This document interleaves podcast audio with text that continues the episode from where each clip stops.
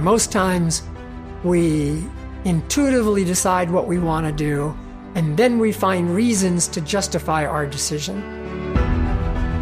We tend to value things that we have more than things that we don't have.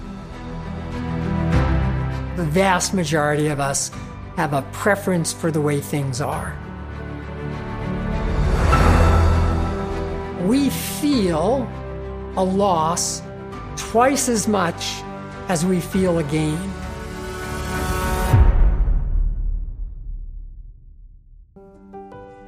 How many decisions have you made today? Well, you know, researchers estimate that we make thousands of decisions every day.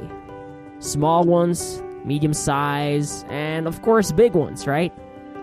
Steven Grabiner, founder of Percepta Coach, shares some powerful insight with us today.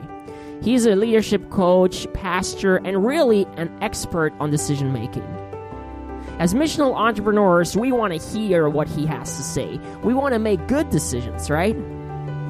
Sometimes it's not that easy, though. We have biases, prejudices, our brain plays tricks on us. So, what do we do? I started this interview with a personal and challenging question What's the worst decision you've ever made? So that's a tough question. Um, first of all, we could make a good decision by following a good process, and it can turn out poorly because of things outside of our control. And we can make a bad decision without good processes, and it could turn out great because of things outside of our control. And we tend to judge by the end results. However, you know, to take your question, I would say that something that triggered a bad decision because there was a bad process was um, there was an organization that was going through crisis. In fact, the entire board res- resigned except for two people. And then they put me on the board to reestablish the board.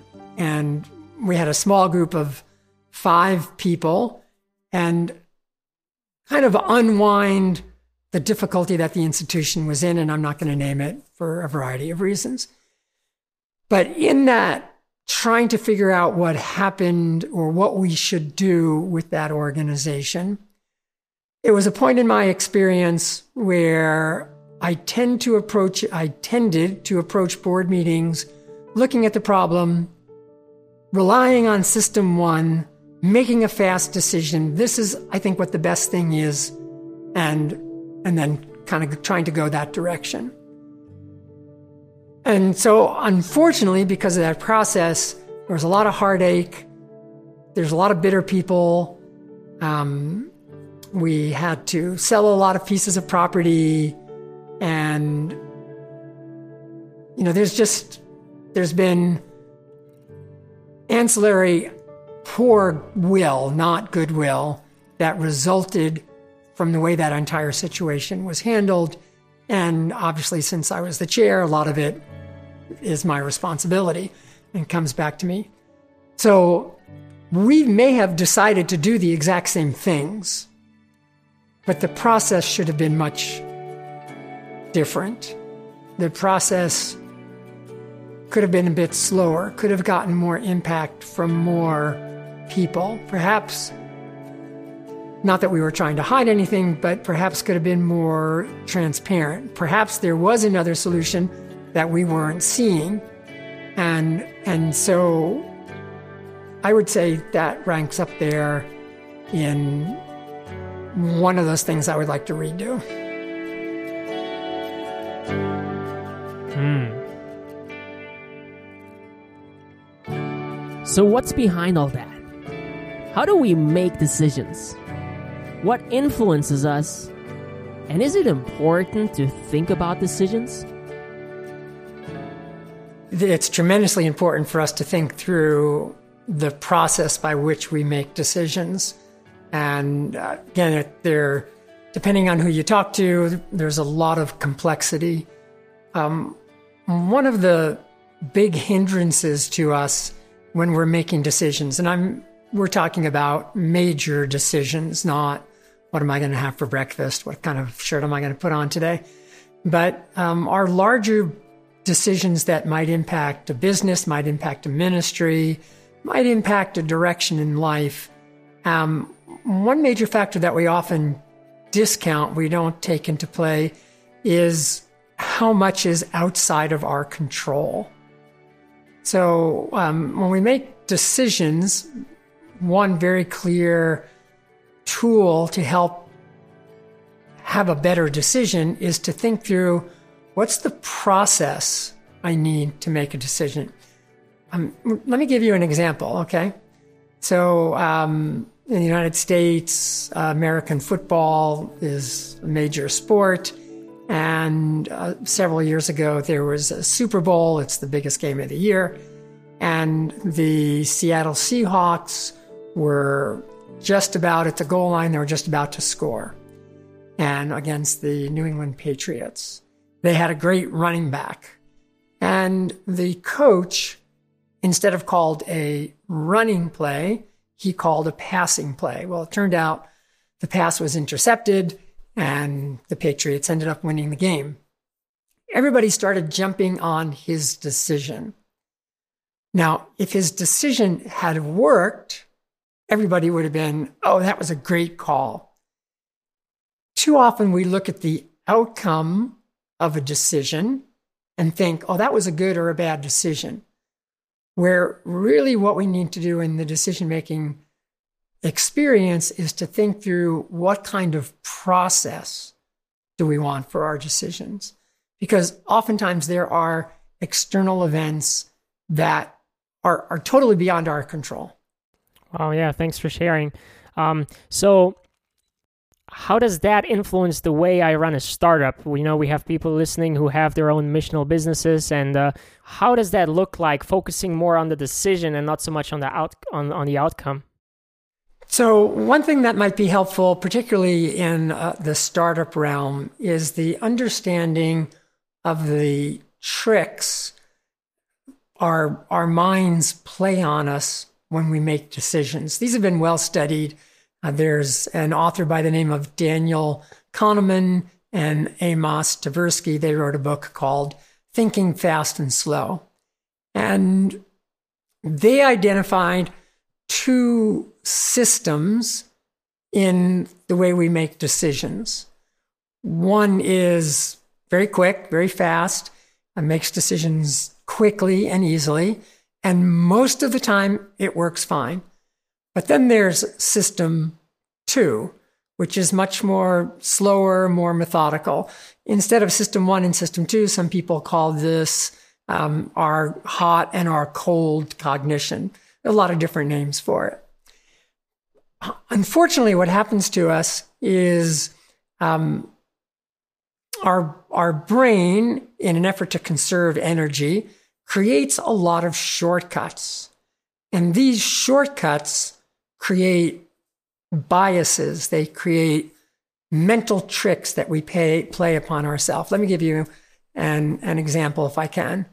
Particularly if you're in a startup realm and you're thinking, okay, you know, what should I pay to purchase this item? You know, if you're um, in a real estate startup or if you're an entrepreneur and you're starting a business, you might look at a variety of different things, but there's a very strong bias called anchoring.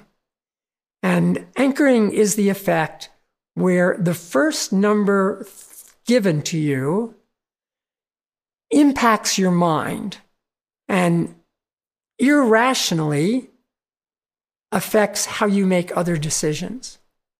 Um, let me kick that out a little bit longer. There's been uh, lots of experiments with this where um, people played on a roulette wheel and it was fixed. And if you got a high score, that would predispose you to thinking of a higher number when you thought of a number of countries on the continent of Africa, let's say. And if you had a lower score, it would predispose you to thinking of a smaller number of countries. And this has been tremendously well researched. It's impossible to ignore it. Wow. What what helps me in this process then if I if I have this background information? Um, should I ignore the numbers, or uh, what what do you think helps in this case? So one of the one of the key help tools to help is to create a a checklist of sort. Uh, there's a really interesting book by a physician. Um, his last name is Gawande, I think, G W A N D E L, something along those lines. His first name is Atu, A T U. And it's called the Checklist Manifesto. He's got a lot of interesting stories about how checklists are used in a variety of situations and how they help slow down the process. So, for example, if um, from experience that I've I've had, if we are looking to purchase a, a property, commercial property, we have a little checklist. What are the things we need to look for? What's the numbers we need to look for? Now, the the price that is for offer, you know, whatever it is, it impacts us. Oh, okay. Well, I suppose it's worth that. And we have to create a checklist which can keep us focused and say, okay, these are the parameters that we're going to stay in. And so that helps mitigate it. Another thing is perhaps don't tell somebody else on your team what the price is or what the number is that you're kicking around. Let them do some research and then come to their own conclusions to kind of come back at you. Um, so being aware of it is is vital. Another way to undermine the anchoring effect is to use anchoring to anchor the other person lower. So, uh, you know, in a negotiation, somebody might throw out a high number, you might come out with a really low number to try to anchor them the other direction. But again, being aware of it and then creating some kind of a, a checklist for how you will value certain things. So that's one that could help in the anchoring bias. But along the same lines is creating some kind of a process that you can use in your decision making experience. Wonderful. What would be uh, uh, an example? I'm not sure if you have one uh, from your own life that you can maybe share. I'm sure you've made some major decisions in your life when it comes to maybe buying things or or moving somewhere, right? Um, um, how did you make those decisions? Uh, you, maybe you can share a personal one or or a business example, whatever comes to your mind first. Sure. Um, I, business one might come to mind first, but the personal ones are really important. But let's let's do the business one first of all. Um, in, in, a, in any kind of a business decision, startup, what am I going to do? It's really important to get good impact in, input from a small variety of people. Now, the number of people that you're getting as counselors should be manageable, but they should have different perspectives. And that's really what you're going to want to look for is you know, some people are a bit more pessimistic, some people are a bit more optimistic. And so if you get different voices, that's helpful. Another thing in um, a process, so for example, just recently, my son and I purchased uh, some real estate, and he'd been working on the deal. So he'd been working in the numbers. So he put his time and effort into it. And naturally, he has more of a, an attachment to them because I haven't been working with it. So when he gave them to me, I was like, okay, I'm going to be Mr. Pessimistic and I'm going to go, what's the worst case scenario? And is this really a good idea? And then I drew up a worst case scenario and we both sat together and said, yeah, this is still a good idea, considering a, a how I want to say this, a reasonable worst case scenario, you know, not the whole society collapses, but a reasonable worst case scenario and then what's the best side. So, you know, having somebody else check you, that's an important part of, the, of a process. Um, and that was an important part of purchasing a this particular property, which has a lot of risk to it, but the upside is tremendous, and we've minimized the risk. So that's that's another aspect. Always trying to think, okay, what are my risks? What are my rewards? How do I balance those out? Or can I survive if my thesis is wrong. But, you know, on personal levels, we've made some major life decisions. One of them was to move to Africa. And uh, I was pastoring at the time. It called me to leave my employment, my insurance, my retirement, and take my family, three kids, 13 and younger, you know, and move to the country of Zambia. And so on a personal level, like there, there's lots of dynamics that we we think through. Unfortunately, oftentimes we put the emphasis on decision making on our cognitive ability.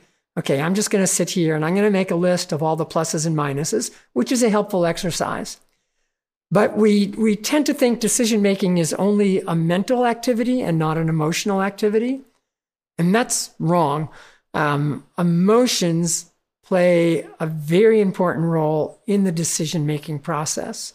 So it's important to tap into those emotions. And we did that. You know, we kind of looked at the pros and cons in terms of how it affect us financially. Um, but then we also said, well, what's our intuition saying? What feels comfortable in our stomach, you know, or what's my heart telling me out? That expression is overblown a lot today, but it is an important aspect. Why is it important? Because, you know, we are complete beings mentally, physically, spiritually. We're not separate. And oftentimes our body picks up things, mm, or our brain is trying to communicate with our body before the cognitive faculties pick up what's going on. And so trying to make a decision where you think, okay, how does this feel for me? Am I comfortable with this? And for us, we all felt comfortable. And so we jumped in. It was a great nine years, nine and a half years. Wow. Wonderful. We'll take a short break and uh, be right back. And uh, Steven and I will talk about the uh, cognitive, the emotional, also the spiritual dimension of a decision making process. And after that, Steven will share a few more things that uh, kind of the mental tricks we play on ourselves when uh, when we are facing decisions. So stay with us. Hive is your number one platform for missional entrepreneurship. Start, grow, and scale your faith based business with us day by day. You can find us on Instagram, Facebook, and YouTube. Just look for Hive INT. That's Hive International. Hive INT. Let's change this world and the world to come together.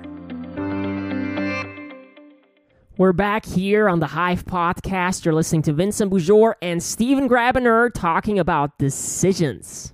Now, when we make decisions, our brain is active and our body also plays a role, right? We need to pay attention to the cognitive and the emotional part, and of course, also the spiritual aspect, the spiritual dimension, the spiritual part. Now, I wanted to ask you, Steven, how do we balance these three things and how important are they? Well, unquestionably, Vince, you know, spiritual dimension um, for believers is inescapable.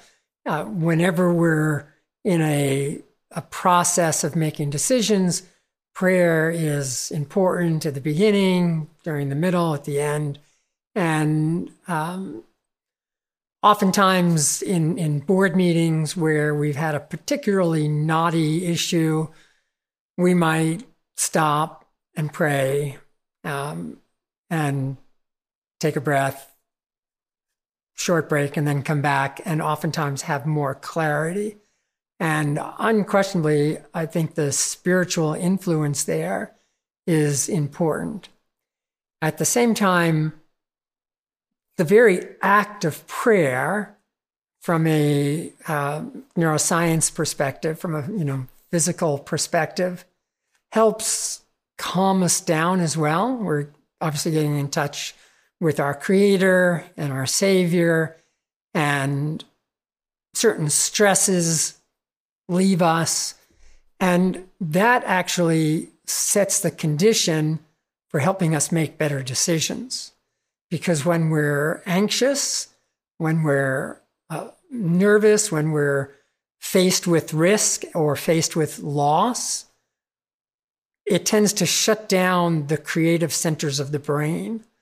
So, uh, just to be very clear, prayer has an influence where God speaks to us, speaks to our heart. That's why, you know, psalmist says, Be still and know that I am God. But I think because God created us this way, or at least since the fall we're created this way, we have this kind of impact where at times our creative abilities shut down. Approaching God in prayer is part of the whole holistic with a W process of coming before God, hearing his voice, and being more able to hear his voice because our minds are becoming clearer and we can listen better. Also, in Desire of Ages, I remember many years ago, um, I was faced with a decision. I would just become converted and I was scheduled to go away to university and wasn't sure that's what I wanted to do or what I should do. So someone shared with me a quotation in the book Desire of Ages. The quotation says something like this that after presenting our case before God, those who decide not to do anything in any lines to displease God will know, after presenting their case before Him, exactly what course to pursue. So I took that promise and I said, God, I don't want to displease you. I want to follow you. I'm not sure what I should do here. And I prayed and, you know, I didn't get a text message and I didn't get an email. Um, didn't have it in those days. Didn't get a phone call. I didn't even get an impression. So I was like, oh, okay. But I kept at it. I kept praying and I kept praying. And I felt eventually that the Lord was telling me, you could go on either path. You could make either decision, and I'm going to be with you, whichever one you take. Now, that's not always the case, obviously, if I'm faced with a moral issue. But in my situation, that is how the Lord spoke to me. And so I said, okay, I'm going to go to the university, which was perhaps more fraught with certain concerns or dangers. But I went and, you know, I was baptized and had a great walk with the Lord. So, um, you know, it is important for us to pray. He will tell us, but at the same time, part of that process is calming down to listen to his voice. And how does he communicate with us? Except through the medium of the brain. That's the only way God communicates with us. So it's, it's not like if we pray, all of a sudden we're going to get, you know, a letter dropped on our desk or something. God's going to use who we are to communicate with us. And trusting Him to do that is an important aspect how from a spiritual perspective you know when i when i quote jeremiah 17 9 and i think about the deceitfulness of the heart um how, yes. I, I hope you can you understand what i'm saying right how, how do we know then uh, that the emotional the feelings that we have when it comes to that decision how do we know that these feelings are coming from our brain or th- are connected to our brain and to what god actually says and wants us to do yeah, and I'm really glad you brought up that verse. Um, I, I thought about it earlier and then it slipped my mind. Thank you for thinking about it because it's true. The heart's desperately wicked, and who could know it, you know? And and so that's part of our problem is okay, I want to do it right. I think I want to do it right. No, I want to do what's right, but my heart's wicked. Lord, you're going to need to give me a new heart, but I'm not going to trust my heart at all. And so, you know, there we live you know, it could almost be paralyzing. Oh, I can't trust my heart, so I don't know what I'm going to do. But we do need to trust God, and we do need to trust that He's going to communicate with us. And if we're making decisions that are broadly in harmony with His will, He's big enough to change our missteps if we were to make one. So, you know, the heart's uh, wicked, desperately evil. Who can know it? if my emotions are telling me, yeah, you know, leave my wife for this younger woman, well, that's clearly counter to God's word. That that is not God communicating with me, no matter what might be happening physiologically or something, or being young or whatever age it is. And so I think knowing the word of God is our, our fortress, our protection. At the same time, I've been in lots of meetings where different people will quote different Ellen White comments as justification for their position. And again, that just needs to show okay, we need broad input. There's this reference, but there might be a balancing reference over here. For example, Ellen White has comments about small home like sanitariums. And I remember being in a conversation about that. Somebody was really pushing small home like sanitariums. Well, when she wrote that, she was encouraging the opening, I think it was of Paradise Valley in Southern California, which had 100 beds in it. So, in her mind, small home like could be 100 beds. Um, so, you know, that's not what I think of if I think of small home like, I think of four. So, you know, sometimes our perceptions are wrong. that's why we need constant feedback from other people. Mm, yeah, absolutely. Now, before we go to the mental tricks, uh, I wanted to ask you something else. Do you think it's better to sometimes make no decision or to make a wrong decision? What do you think? It depends on the circumstance. Um, again, in the writings of Ellen White, she has a comment where long delays tire the angels, and it's better to make a wrong decision than no decision. So um, that's, you know, that's startling. Um, a lot of us just get paralyzed. The truth of the matter is, if we make no decision, we are actually making a decision. And we're making the decision for the status quo. And um, actually, that's one of the mental tricks we play is the preference for the way things are now. We're going to get into those in a little bit, but you know that is a decision, and um, you know we need to weigh things. But at some point, we need to move forward. And here's an important help in making decisions when we're we're kind of in that position where we're trying to decide. You know, can I decide, or am I still going to say no? a question to ask ourselves is what's hindering me from making the decision? Do I need more information? And if I need more information, what is that information? How can I get it? How will it help me make a better decision? At some point, more information is generally not helpful. Like, you know, there's a kind of like a graph where the more information you have, your um, the quality of your decision goes up to a certain point, and then you're just like fine tuning the very edges. And so, discerning where that is is an important point. Um, obviously, if there's a lot of risk involved, we want to try to get a broad picture. But oftentimes, there's a tremendous things, as I said earlier, that are outside of our control. And, you know, one thing that I'd, I'd like to bring out earlier, you, you, talked briefly, or we spoke briefly about the connection of emotions and decisions. Clearly, we don't want our emotions to run away with us and just, uh, you know, whether it's diet, it's relationship, whatever. I'm not saying that our emotions are always the right indicator. But when we're trying to make a decision, it's important for us to realize the connection between the emotions and the decision making process. There's a, a, gentleman by the name of Damasio who wrote a book called Descartes' Error. And in the book, he talks about several people who have had um, problems, physical problems, either they had surgery or some kind of a trauma, some kind of an accident. And the emotional parts of their brain were impacted. One man in particular, when the emotional center in his brain, or part of the emotional part of his brain, was impacted, he found it impossible just to make decisions.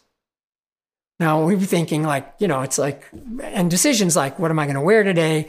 Things that are not overly emotional. And he discovered, Damasio did, of this connection between the cognitive functions and the more emotional functions and how they influence one another in the decision making process. So, this whole idea of, um, you know, I'm just going to be very Spock like and make my decision in a logical way is very, very rare. Most times we intuitively decide what we want to do, and then we find reasons to justify our decision. Um, very counterintuitive. Oh, yeah. I can relate to that. I don't know if anyone else listening to this uh, thought of a recent decision and thought about uh, the way it actually works. Yeah, that's right. And we know from you know you know marketing um, research that you know every decision to buy something to purchase something right is a totally emotional decision. So um, uh, I, I don't think that got better with the internet. So um, or changed at all, right? So let's talk a little bit about mental tricks now. Um, can you share with us more tricks that the brain plays on us when we make decisions. You've been mentioning anchoring, then you've been also mentioning that um, kind of sticking with the status quo is also one trick. Um, maybe you can start with the latter one and uh, elaborate a little on that, and then share some some other tricks. Sure. So status quo effect is that the vast majority of us have a preference for the way things are. And this happens, I, I meet this a lot when I work with leaders or entrepreneurs about making change. So change is is always difficult for most people, um, unless of course I'm initiating it. But even then, change can be difficult, and that's because we know what's going on, and we have a bias, a bent, a mental trick toward preferring what we know it diminishes risk. And so, okay, here we are. And we're going to try to do everything to keep things the way they are.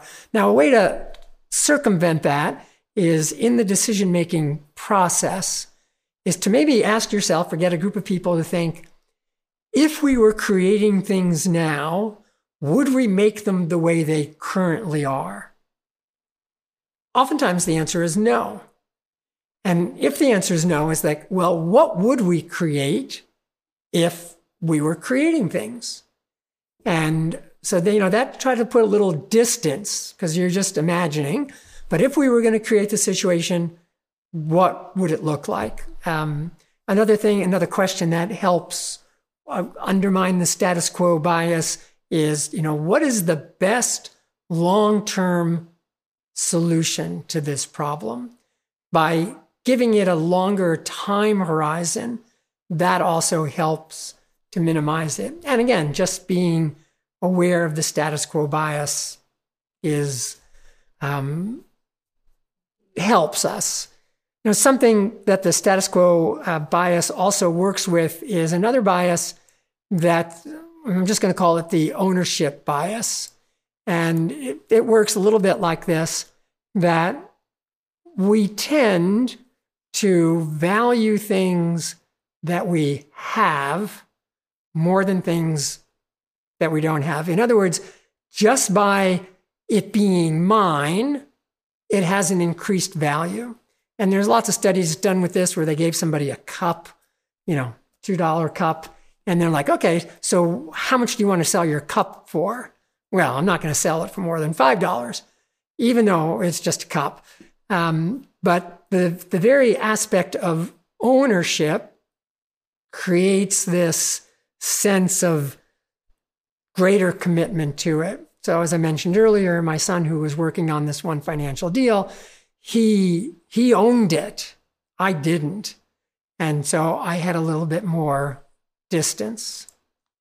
Um, another bias that often comes up is the sunk cost bias.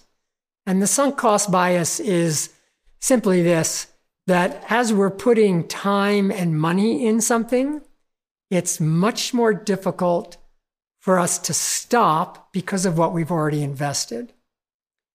So let's say I'm an entrepreneur and I'm working on a project and I've invested, you know, weeks of my time and a good chunk of my financial resources. And I'm beginning to think this isn't going to go. The sunk cost bias is going to make me think, no, I've already invested in this. If I stop now, everything's going to be lost. Well, the truth of the matter is, it's already lost. And um, you keeping going and digging a bigger hole isn't going to help the situation. And you know, there are lots of examples of this. For example, um, basketball teams in the United States, NBA teams, if they pay a certain amount for a player, like in the draft, or they get from another team, the more they pay for that player, the more playing time that that individual gets, even if they're not producing. So the amount that was paid for them influences the coaches how much time I'm going to let him play, even if he's not performing. That's part of the sunk cost. And again, with that, a, a helpful point there is to realize okay, I've already lost this money. I just need to cut my losses and move on. Very difficult. And it's difficult because of another mental trick called loss aversion. And that loss aversion is that we feel a loss twice as much as we feel a gain.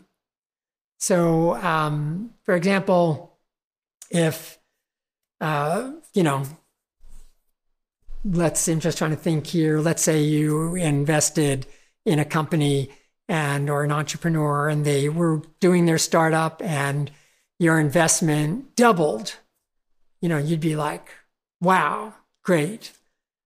But if you lost half your investment, or if you lost your investment completely, that would hurt you much more than you would be excited about the gain. So, loss aversion, we're very risk averse. You know, we're constantly scanning the horizon. You know, is it safe here? Um, so that's a that's another bias that tricks us up and, and impacts us, particularly for entrepreneurs, because um, you know we're afraid of the pain of a loss, and then, then marry that to the sunk cost effect. You know, I've already put everything into it, and then the ownership effect. It's very easy to see how we keep plugging down roads where really we should just say it's time to pull the plug on this and stop losing money. Wow. So, my last question would be when you talk to other entrepreneurs and leaders, um, and you've been just mentioning these biases, right? What do you recommend? How do we? Is there a way out? Uh, do we? What can we do? And and what helps in that uh, in that in in that situation? So things that are helpful are, well, for me, the foundation of all leadership is self awareness. And that's our biggest problem. We're Laodicean. Laodicea is self deceived and self satisfied. You do not know your condition. So self awareness is foundation, foundation for good leadership. And it's a foundation of emotional intelligence. So beginning to pay attention to your particular makeup and which biases trip you up more. So becoming aware of that. And then again, thinking of a process, whether you write the process down, make it a checklist. Um, uh, again, having team members and, and asking people in a team meeting to actually criticize the idea. So, for example, many years ago, uh, under President Kennedy, uh, his brother was the Secretary of State, and he was, his brother, Robert Kennedy, was assigned to play the devil's advocate in certain meetings. Meetings. So he would come in and his, his position was to challenge what other people were saying, particularly military officials in this one illustration. And, you know, again, they're married. The military officials were married to their plan. They put money into it, time into it. They owned it. But his job was to say, okay, what about this? What about that? How can we expose the flaws? And so having somebody like that on your team is important. Another thing that I found helpful in meetings, at least, is as you're making a decision, frequently the decision will begin to pick up steam. You'll start going down a certain road and you'll start figuring out a certain solutions in a particular path. Pausing at that time and saying, are there other paths we should pursue as well? Let's lay this side, this one aside, and let's think of two or three other paths. Explore those for a little bit and then say, okay, you know, now which one do we want? Because it's very easy in a group for a certain momentum to build and those people that disagree just to become quiet. Where if you intentionally give them the opportunity to express themselves, you'll have a better decision. So, you know, just clarifying all these things. This is how we make decisions here. Making some kind of a, again, a checklist of this is our decision making process will help tremendously. And that would be obviously very specific to, you know, the industry that people are in or the kind of decision that they're making. Um, so just kind of as you know, we wrap up our, our, our talk today, I'd encourage your listeners uh, on a few key points. One, think holistically, mentally and emotionally. Bring it to God. Then third, really think through the process you want and do this before you're in a major decision. Like, what things do I need to know to make decisions in my field? And one way to get help with that would be to ask other people in your field, ask other entrepreneurs, what have they learned? Ask other successful business people, you know, what have you, what, what's, what do you do? Um, and, you know, what are your shortcuts that you have that you use? So a variety of these and, and kind of pull them together, make your, make your process. And lastly, recognize you're not the creator. There are things outside of your control. Good things and bad things do happen um, that are outside of your control. And that is not necessarily a reflection on you, either good or bad, but it's part of the world that we live in. As Solomon tells us, our life is just a breath here. You know, we are not in control, the Creator is. But because He is in control, we can live joyfully, we can engage in circumstances, we can move forward. And lastly, if anybody's interested, um, yes, I'm happy. Uh, somebody can reach out to me via email or through my website. I'm happy to do a complimentary coaching session or I have a number of assessments that it can use if somebody wants to know about emotional intelligence or other things.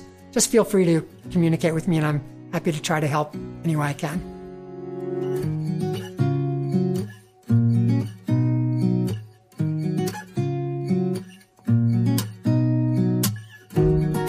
I'm sure that we can now make better decisions.